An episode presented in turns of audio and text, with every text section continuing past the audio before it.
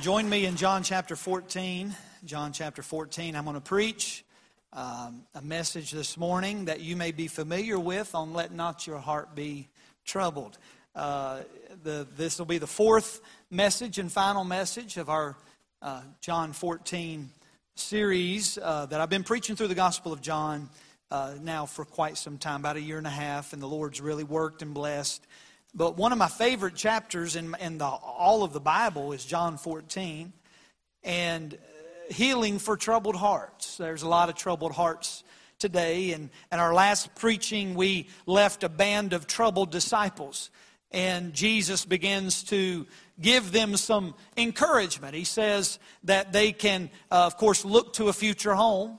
And he tells them, Let not your heart be troubled. You believe in God, believe also in me. Then he says in verse 27 of that same chapter, Peace I leave with you, and peace I give unto you, as not the world giveth, give I unto you. Let not your heart be troubled. So, two times in one chapter, Jesus uses the phrase, Let not your heart be troubled.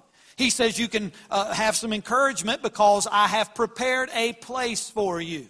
I've prepared it for you. There's a place called heaven. It's a, an abode where the Father is, is where you'll be. And, and that's an encouragement. And, child of God, can I say this morning that that is an encouragement to the believer that this is not the best it gets. This world is not my home. I'm just a passing through. And don't lay up your treasures down here too deep. And don't get too enthralled with the world because let me say, we're going to pull out of here soon. And I believe that. And the way this thing's going, and by the way, if we don't pull out soon, it's going to be all right. Let not your heart be troubled. He also gave us encouragement in the, in the area of prayer. I, I, preached a little bit about that last week, and that's really where we left off in, in verse number 13. He said this, And whatsoever ye shall ask in my name, that will I do, that the Father may be glorified in the Son. He, he gives us the, the, the, the, recipe. We're to pray in Jesus' name. And I, I said this it's like you praying a prayer and then Jesus signing his name at the bottom. And would Jesus pray the prayers that you pray? And we challenged you in the area of prayer. And I was greatly encouraged by the response uh, throughout the week. But then the third thing that I believe Jesus gives us in this area of letting our hearts not be troubled is he gives the disciples encouragement as a constant companionship in life. We pick up actually in verse number 15. The Bible says this If you love me, keep my commandments.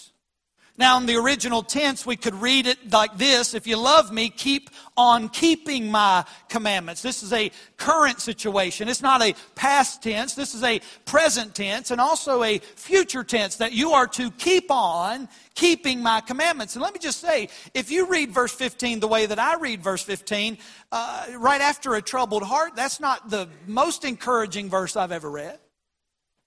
If you love me, keep my commandments. Well, I don't know about you, but I've had trouble keeping the Lord's commandments at times, haven't you? I mean, if I'm if you're about to leave me as Jesus is about to leave his disciples, uh, he's given them an instruction and he says, "Hey, if you love me, prove it.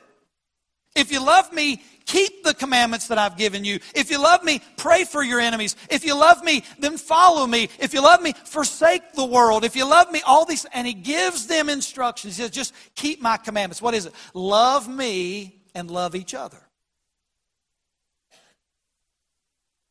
Can you imagine what the disciples believe? Let me just say this about that verse 15. Authentic disciples are revealed by active obedience. You cannot be a disciple of Christ without being obedient. And that's not to some of the word, that's to all of it.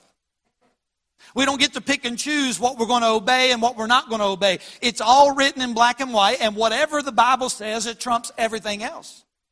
So we should live in obedience. You can imagine anything more discouraging than having the memory of the Lord telling you, if you love me, you will obey me. If you love me, you'll keep my commandments. And knowing that within the next 24 hours, they would be overwhelmed with fear and panic as Jesus would be headed to the cross. The one that they loved, the one that they had followed, the one that they revered is now going to be beaten and savagely, brutally beaten and a, a, a crown of thorns as mockery placed upon his head, unrecognizable hanging upon the cross, and the fear and the panic that would come through the hearts of his followers. And I'm supposed to obey. And by the way, we'd be no different if we think about it. Sometimes we give uh, the disciples a, hard time as they scattered. The only one that was at the cross was John. But you think about this, we'd, we'd be no different. I mean, when the going gets tough and, and things start getting real in the Christian life, you finally find out who the authentic disciples are. I believe now we are going to see and going to see as much as the government oppresses the church and Christianity, we're going to start seeing who is the real followers of Jesus. It's easy to go in life and say, oh, yeah, and put a little bio, a Bible verse in your bio, and you can start quoting little scriptures, and have these little cute little sayings. But listen, a Christian is a follower of Jesus. The Jesus of the Bible. It ain't just you putting something out there and putting a little Bible verse on something. Listen to me. We're going to see who the real Christians are and who the impostures are in the next little bit. That is why the, the next passage is so important. I mean, if you were to just have verse 15, we might be left out there just hanging. I don't know how we're going to do this, Lord. I mean, obey everything you said. I'll try, but I'm not sure. But here's what he said in verse 16. And he continues it, and I will pray the Father, and he will give you another comforter. That he may abide with you forever. Now, think about this. Jesus says, okay, I'm going to give you a helper. I'm going to give you a, a comforter, and he's going to abide with you forever ever. Look at verse 16. Even the Spirit of truth, whom the world cannot receive, because it seeth him not, neither knoweth him, but ye know him, for he dwelleth with you and shall be in you. I will not leave you comfortless. I will come to you yet a little while, and the world seeth me no more, but ye see me, because I live, ye shall live also. At that day ye shall know that I am my Father, and ye and me, and I and you. And he that uh, hath my commandments and keepeth them, he it is that loveth me. He that loveth me shall be loved of my Father, and I will love him and will manifest myself to him. And Judas saith unto him, not Iscariot, Lord, how is it that thou wilt manifest thyself in us and not in the world? Now, notice what Jesus says in verse 23. Jesus answered and said unto him, If a man love me, he will keep my words. We just heard that in verse 15, but notice the wording.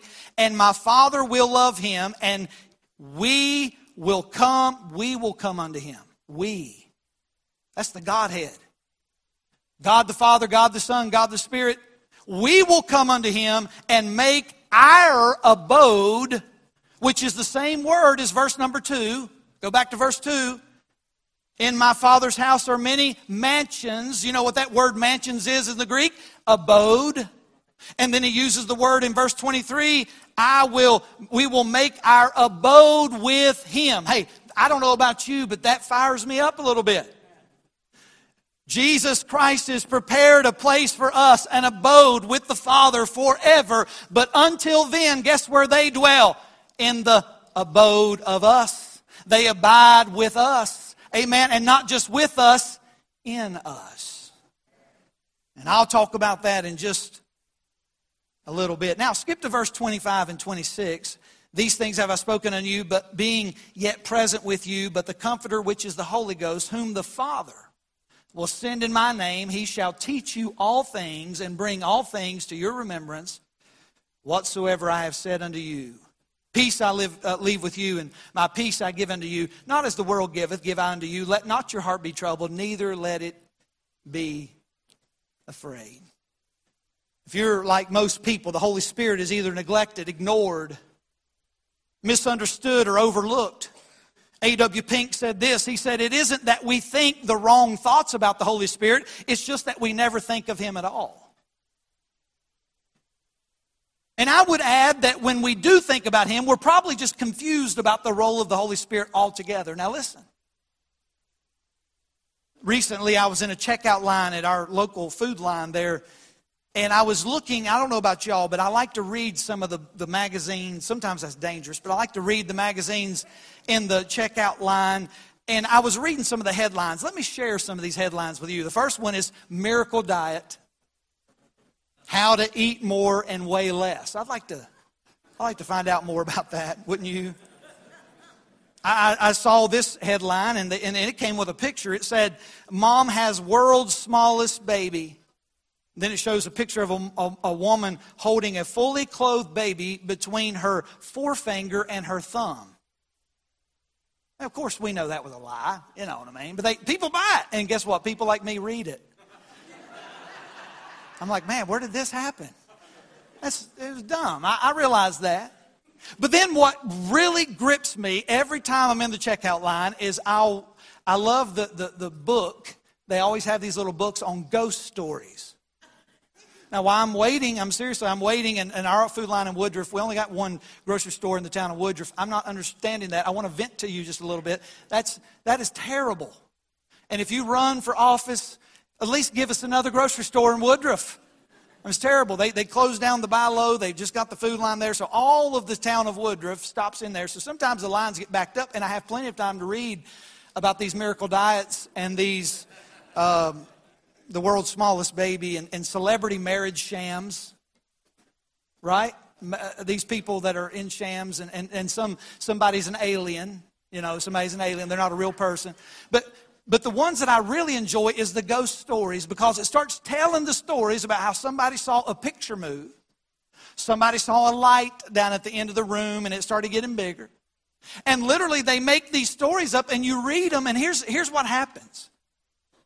Every time that we read our Bible and we start talking or preaching or, or teaching about the Holy Ghost, in your mind you go back to the haunted ghost stories Oh, that's spooky. Oh, there's a light down at the end of the tunnel. Oh, there's a picture moved. A Holy Spirit. Who, you know, and we start getting this in our mind that the Holy Spirit is some type of invisible power that just moves around. But friend, listen, the Holy Spirit is a person. I want to reintroduce you to someone that if you're saved, lives inside of you. And through the help of the Lord in John 14, we're going to do that. First thing that I come to is how do we know the Holy Spirit is a real person? How do we know the Holy Spirit is a real person? Before we go any further, one truth that needs to be understood and introduced in the biblical description of the Holy Spirit is the Holy Spirit, as I said earlier, is not a power. He is a person. And to be exact, He is the third person of the Trinity. Not third in, in rank. They're co-equal, but He is the third part. God the Father, God the Son, and God the Holy Spirit. And if we think of the Holy Spirit as a mysterious power and thoughts of, of, of this, and you hear hear the feeling of the Spirit of God. We need to be filled with the Spirit of God. And I'll explain that in just a moment. But it's, it's almost as if we, in our mind, have this how can I get more of the Spirit? How can I get more of the Spirit? But part of the problem is that we have misinterpreted the Scriptures and that use of the Word. You know what the word filled with the Spirit actually means? In our minds, we think of the, maybe a gas tank or we think of a cup and we're filling it with gas or filling it with water and we think that. So we, how do I get more of the Spirit? But what Paul meant is being filled with the Spirit is that you can get a little bit more of the Spirit. He's saying that you need to be filled with the Spirit. It's the word pleroo.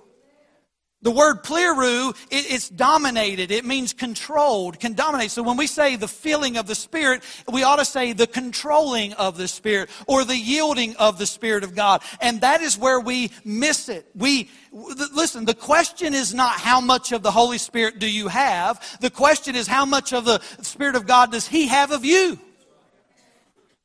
How much of, of you does He have? Listen, we need to be filled with the Spirit of God, controlled by the Spirit of God. Now, back to the primary truth of John 14. How do we know that God, the Holy Spirit, is a distinct person? Well, can I say this? There's some facts. The Holy Spirit of God can be sinned against.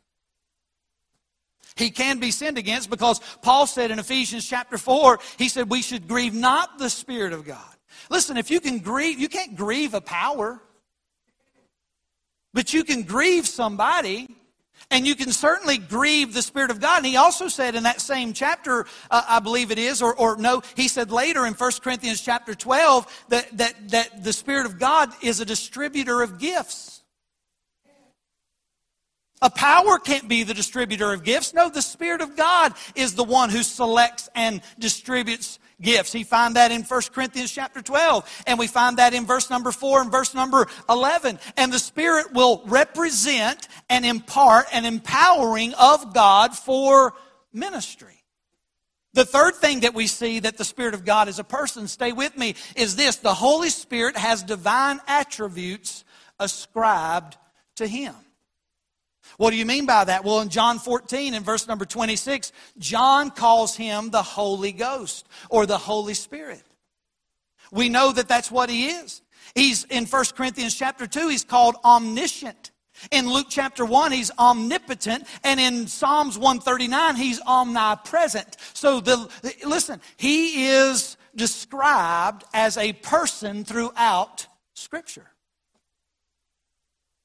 The Holy Spirit is no less divine than Christ or the Father. He is equal with God. In fact, the name of God is indirectly given to him. The clearest example of that is Acts chapter 5, when, when, when I believe it's uh, uh, Peter says to Ananias. You can, you can go over there and, and, and uh, look that up. It's a great story, but it, it, definitely, uh, it definitely details the role of the Spirit of God and the Father. Here's the fourth thing, and I'm getting somewhere. I'm just laying a little bit of foundation. When I get to the message, it's, the message is very simple and very short. But the Holy Spirit is this the Holy Spirit intercedes on our behalf. Romans chapter 8, verses 26 and 27. Listen, it, he, uh, uh, he uh, interprets the, the groanings and the utterings when we pray. It deals a lot with prayer, and I'll read those in just a minute. But it deals a lot with prayer. When we're praying and we can't even get the words out, the Spirit of God knows those words and interprets them to the Father. Number five, He's promised the Holy Spirit would descend.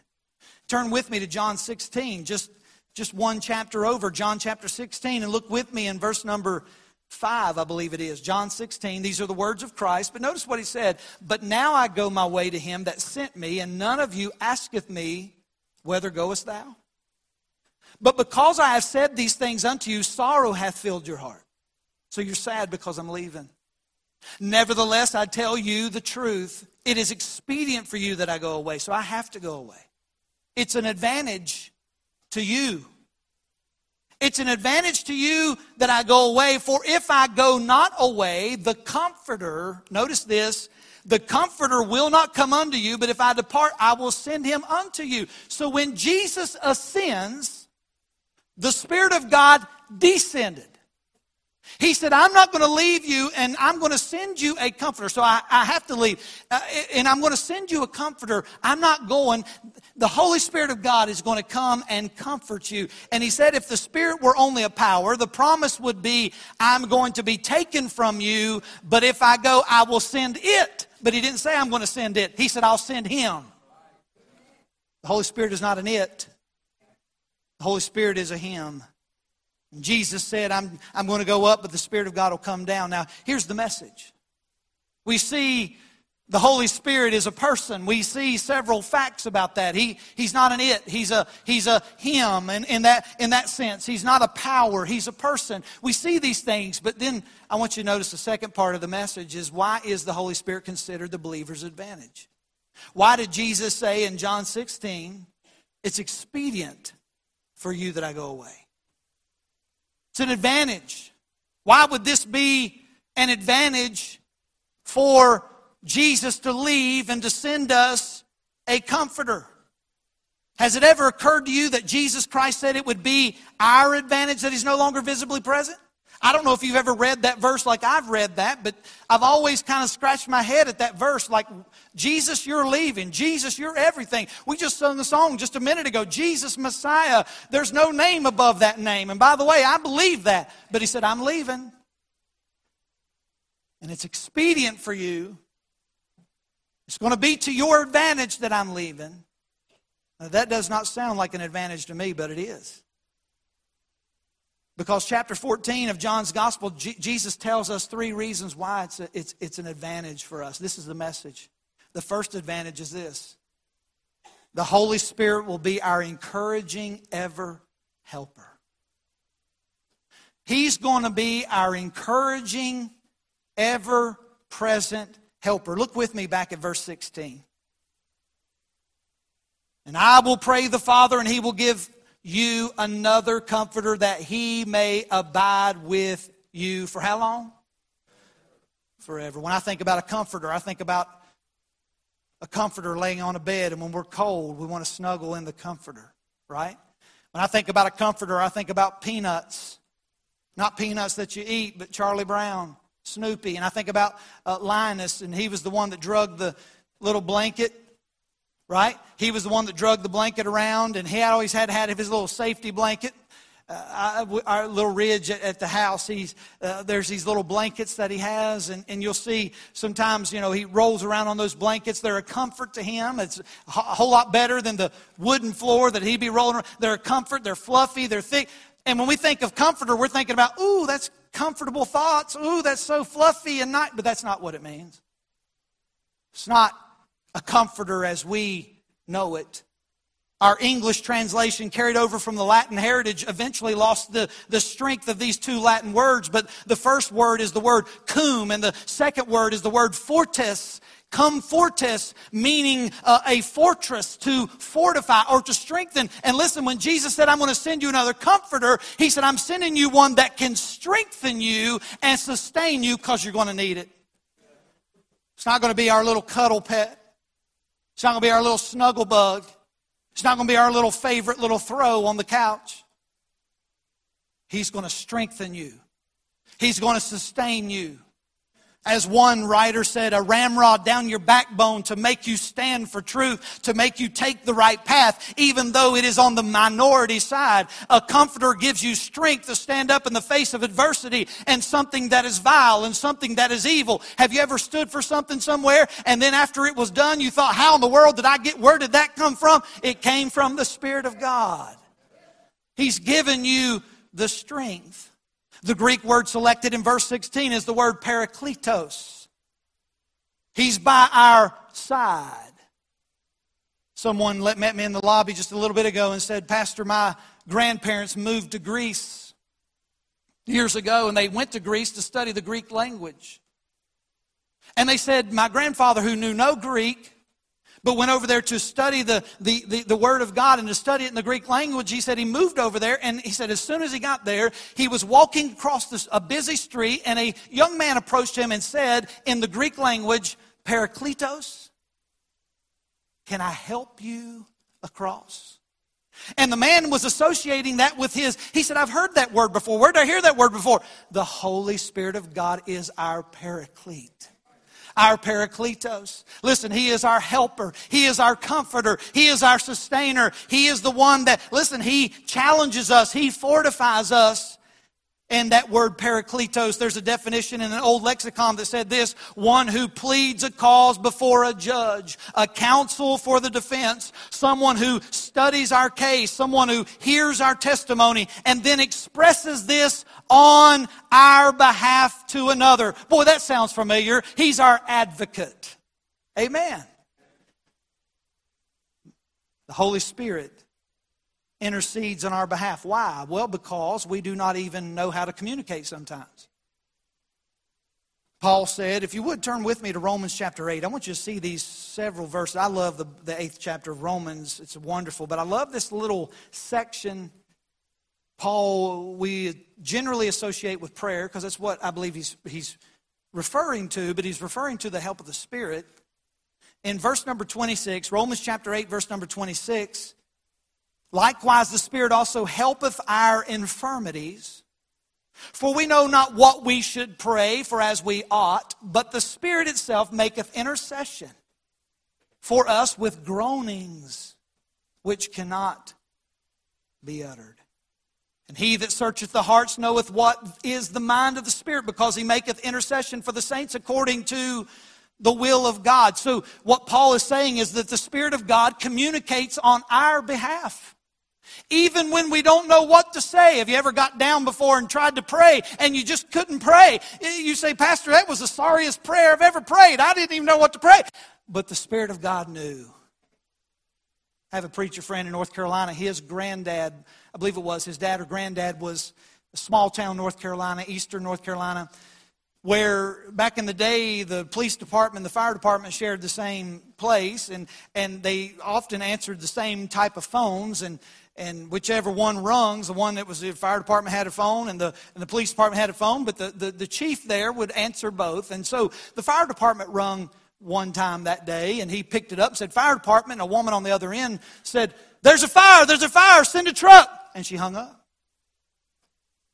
and he's like what was that Sometimes you get pranks. Sometimes people would call and, you know, they'd try to be silly. So he waited a few minutes. And, of course, the fire department rung uh, again. And so he picked it up and said, Fire department, where's the truck? Where's the truck? And it hung up again. And he's like, I don't know what to do. So he ran outside the fire department, the police station, and he looked over there to see if he could scan the tree lines in the city, just a small little town. He said, Well, surely I'll see some smoke if there's a problem. He didn't see any smoke, so he went back and he said, I got a plan. If that phone rings again, I'm going to start out with, Where's the fire? And so, sure enough, the, the, the, the, phone rang again. And instead of saying fire department, he said, Where's the fire? She said, In the kitchen. Click.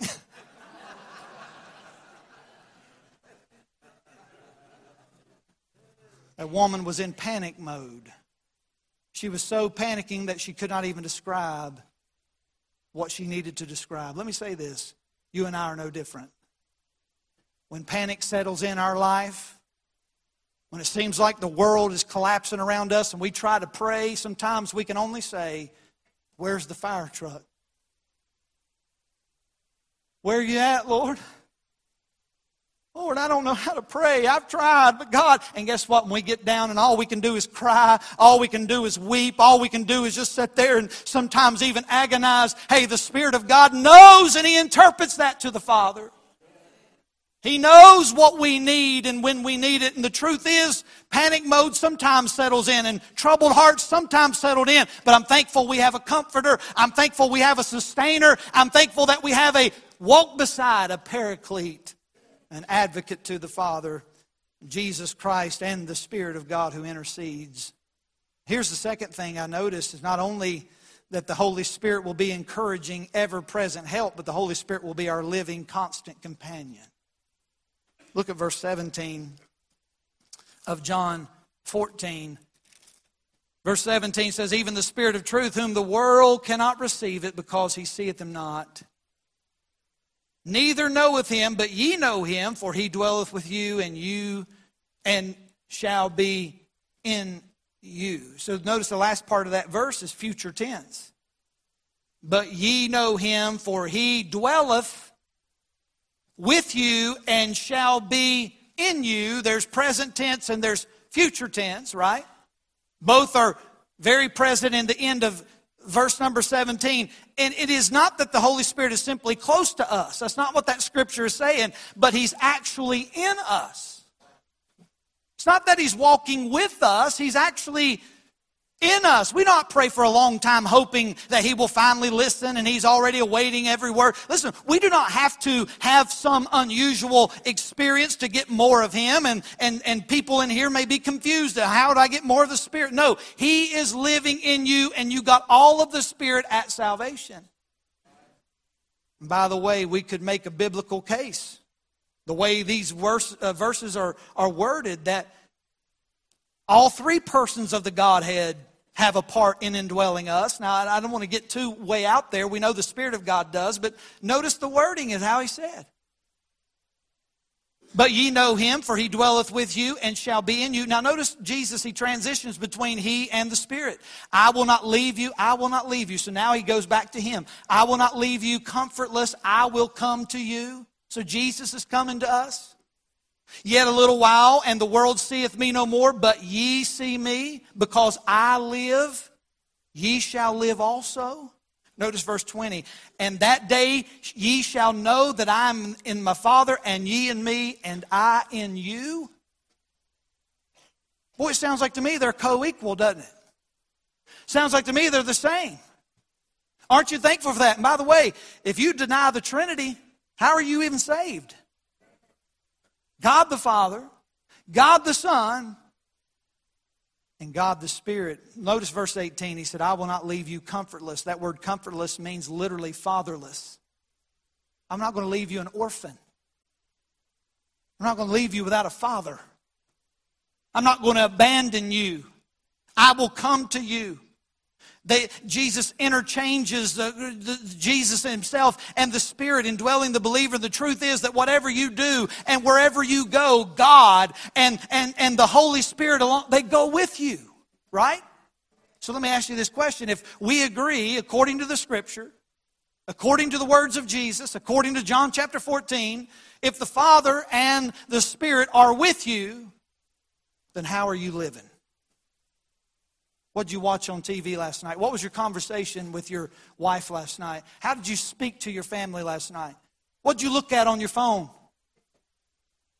What websites are you going to? What, what do you do? Hey, you say, Pastor, I, uh, I don't know. Hey, if we agree that the Spirit of God is in us and God sees everything, and He said, I'll never leave you nor forsake me, and then He says in verse 18, I'll not leave you comfortless, I am with you, then how are we living? That's why Paul says we should not grieve the Spirit of God. I, I don't believe there's any more profound motive for purity than the fact that God and the Spirit of God are with us. When you say, I want to live a holy life, what you should be saying is, I want to please Him because He's with me. Right? I know this is. But I'm telling you, when you start preaching on clean living and righteous living, people get all. Ugh. But if the Spirit of God lives in you, you say, Pastor, prove it. Turn with me to 1 Corinthians chapter number 6. I'd be glad to with the Word of God. 1 Corinthians chapter 6, uh, Paul is dealing with this carnal church. He's actually dealing with Christians going to court against each other. And, oh, they had all kinds of messes in the church of Corinth. He actually, some of my favorite verses are found in verses 9, 10, and 11. He lists a pretty rough group right there.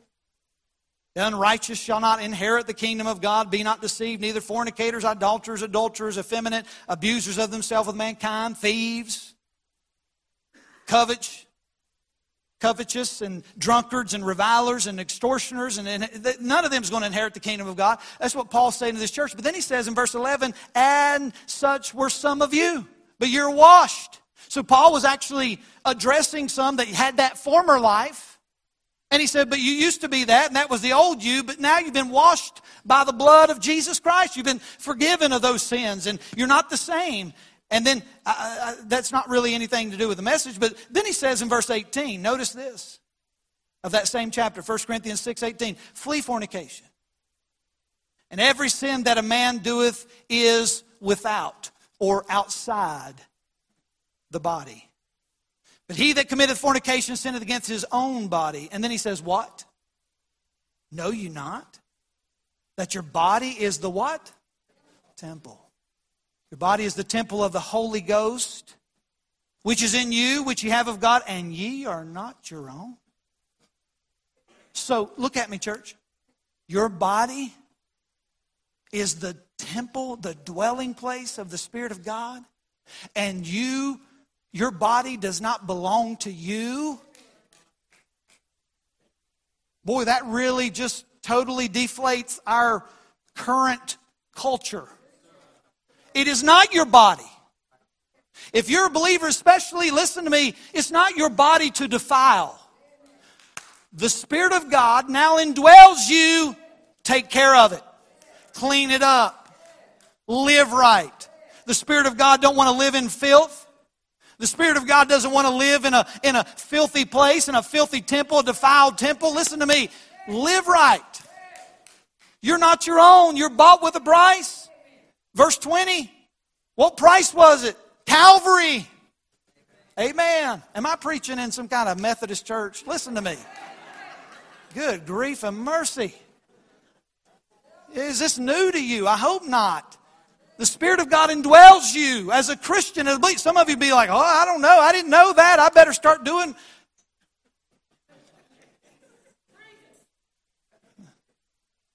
Then it says, therefore, glorify God in your body. Glorify God. How do we do that? We got a comforter. We glorify, we bring glory to God and in your spirit, which are God's. Sounds like to me you don't own any of it. They're all just all well, I don't know. I just I just gonna do I had a man in the lobby this morning said, Preacher, and I'm not busting on cigarettes, but you understand I am a little bit. But he said this. But he's, he said this. He said, Preacher, I smoked two packs a day for 20 years. And he said, I was in a Bible study one day. And he said uh, the preacher actually taught on 1 Corinthians chapter 6. And that I, he said, I'd tried everything. I'd tried nicotine patches. I'd tried this. I tried. He said, I could not do it until the preacher explained to me that my body was the temple of the Spirit of God. He said, I took my cigarettes, walked to the stage, laid them down, and never smoked anymore.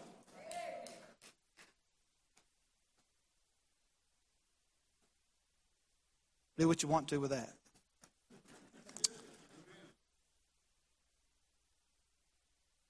Temple is a unique Greek word. The temple refers to the outer courtyard, yet another Greek word refers to the inner shrine or the Holy of Holies. Paul said, Your body is the temple of the Spirit of God. This means that God's presence moves. The Spirit of God moves within you. Well, I love that.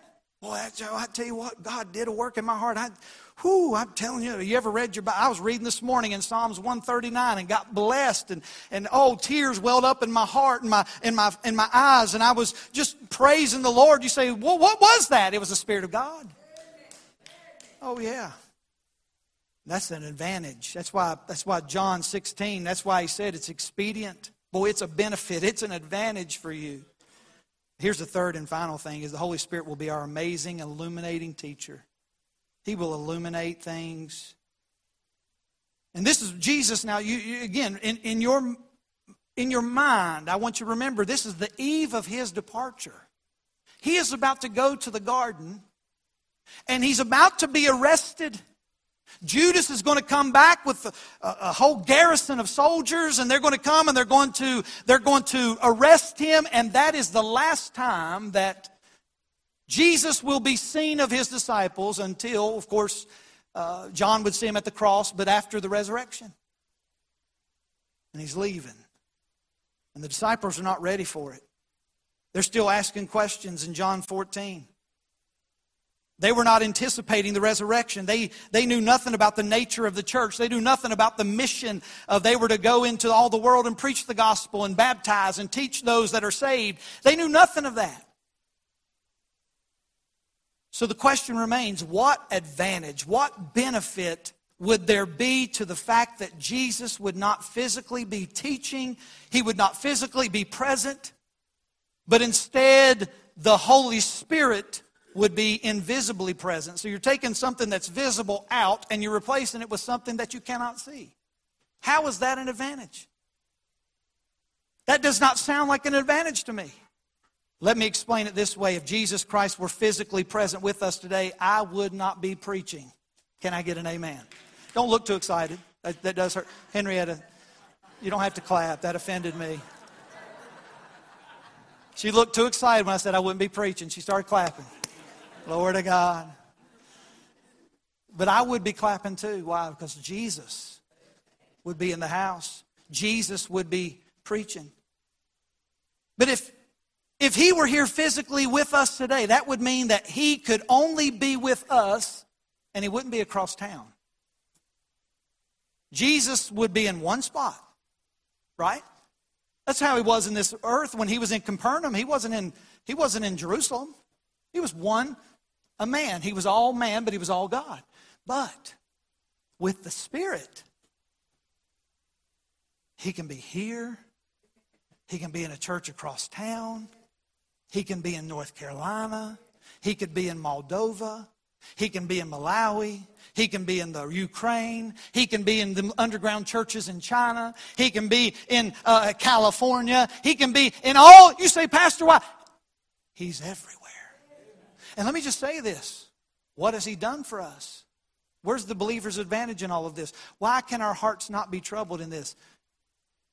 2 Timothy chapter 3 and verse 16. Paul wrote it this way all scripture, uh, scripture is given by inspiration of God. So we have a book that is inspired. We have a book that we can preach from that, listen, this is a powerful book. And if we preach the word, guess what happens? The Spirit of God begins to move and He begins to convict and He begins to work. Hey, and something to some of you that's sitting there like Elijah, the wooden Indian, and you haven't moved in 14 years and you've got your arms folded and you're like, bless me if you can, preacher. All of a sudden, dynamite happens and you find yourself weeping and you find yourself moving. You say, preacher, why? Because the Spirit of God is working. Oh my goodness. He said, All scripture is given by the inspiration of God as profitable for doctrine and for reproof, for correction. That tells us what is right. For doctrine, that tells us what to believe. For reproof, that tells us where we're wrong. Instruction shows us how to do it right. That the man of God may be perfect, thoroughly furnished unto all good works. You understand, the Spirit of God who inspired the Scriptures through uh, the disciples now clarifies the Scripture in our hearts. And by the way, that's why you ought to read it. That's why you ought to memorize it. And that's why you ought to set under it. But really, the end of this whole series is found in verse 27. Why, Pastor, can our hearts not be troubled? Well, here's what he said Peace I leave with you, my peace I give unto you, not as the world giveth, give unto you. He says it again. Let not your heart be troubled, neither let it be afraid. When we think about the word peace, if I were to interview 15 people out of this audience and ask you, give me the definition of peace, I guarantee most of you would say peace. That means we're not fighting. That means there's no war. That means that everything's just so calm. But that's not what peace means. Peace in your Bible means wholeness, completeness, security, things that we should desire for a non troubled heart a peaceful heart. See, he said, in the world, peace is something that you hope for, something that you work for. But to a Christian, notice what Jesus said Peace I give unto you. It is a gift. Listen to me. What, stay awake. Oh, stay awake. Peace is something that he gives you when he gives you the Spirit of God. You say, Pastor, I'm not at peace. Are you a Christian? If you've got the Spirit of God in you, why are you troubled? Oh, I realize there's trouble. And man, this week has been a troubling week. Six innocent lives slain, children, Christian school, attacked, vile, wicked. Troubled me a little bit. I watched it on the news, I wept. As I read the stories of heroes, if I read the stories of people, children, that ought to do something to you. Say, Pastor, how in the world can we? Oh, listen. The next day, our nation, our government, our leaders declare that not the ones that was attacked at, at this Nashville Christian school, but the ones under attack is the one who actually shot up all the people and declared a national day for trans people. That ought to trouble you. Trouble you. How dare our society? I'm surprised that our nation has not been zapped off the face of the earth. We have spit in the face of these victims, and we have spit in the face of God. And yet, here we stand in a church. The only thing that the answer to a world uh, a society, a worldview society that's godless, that's wicked, the only hope is that people of God have peace in this world. It's the only hope that we have is peace and he gifts it to us. Psychologist William Marston, he asked 3,000 people recently, What have you to live for? Listen to this 3,000 people. 3,000 people. He was shocked to discover that 94% were simply enduring the present day. So 3,000 people were interviewed.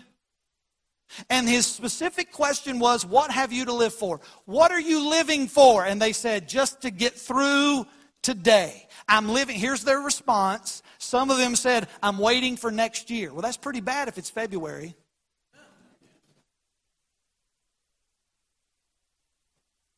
Some said, I'm waiting for a better time. Really? A better time? Some people said, I'm waiting for just tomorrow. Well, I'm glad they haven't read James because we're not even promised tomorrow.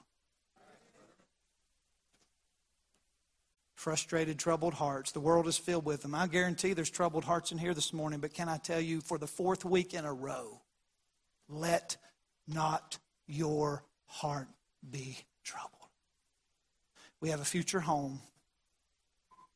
This world is not my home. Hey, we have prayer. We can actually go in Jesus' name and pray, and we have the Spirit of God. We have peace. Peace. Why? Because He is the Prince of Peace.